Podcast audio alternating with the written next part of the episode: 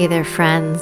Welcome to what I intend to be a journey of discovery and understanding of what it is that connects us to the performing arts, creative craft, and storytelling, and how these things can impact the human psyche for better or for worse. How is it that we can harm or heal through the stories we tell ourselves and each other in our minds and our projects? And can we choose to craft a better way?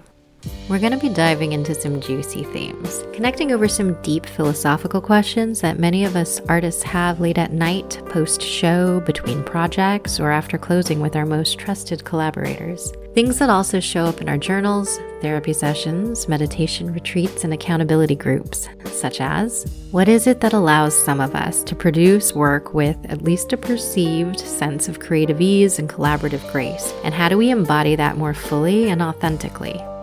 Why is it that some of us are attracted to opportunities that feel sort of dangerous or addictive and may even directly put our safety at risk? And what do we do when we find ourselves stuck repeating unhealthy creative cycles? How do we break them?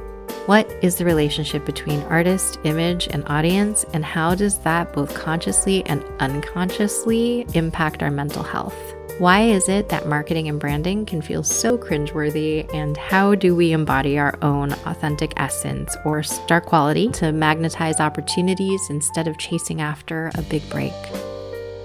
How can we self support within a career that is built upon a culture of the show must go on and you're a dime a dozen, where the work takes precedence over the humans behind it? And what is that special something?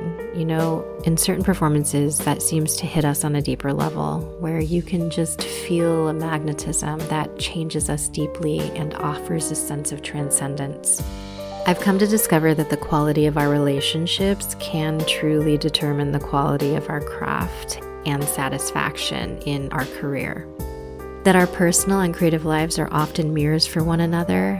And when we heal our inner experience, we also tend to heal our outer communities. I have had so many insightful and deepening conversations over the years in my journaling and meditation practices with myself and in my inner circles with my creative collaborators and friends, and how we feel most compatible within the broader creative landscape. And now I want to share some of those conversations right here with you. So, wherever you're listening from, I do hope you'll hit subscribe and join me on this journey that I'm designing to bolster our sense of self care, relational wellness, and natural flow as a performing artist, audience member, or creative collaborator. I invite you to deepen with me into some soul satisfying conversations that may just help improve the quality of your life, your craft, and your career. I am Marissa Harumi Moses, and this is the Self Care for Performers podcast.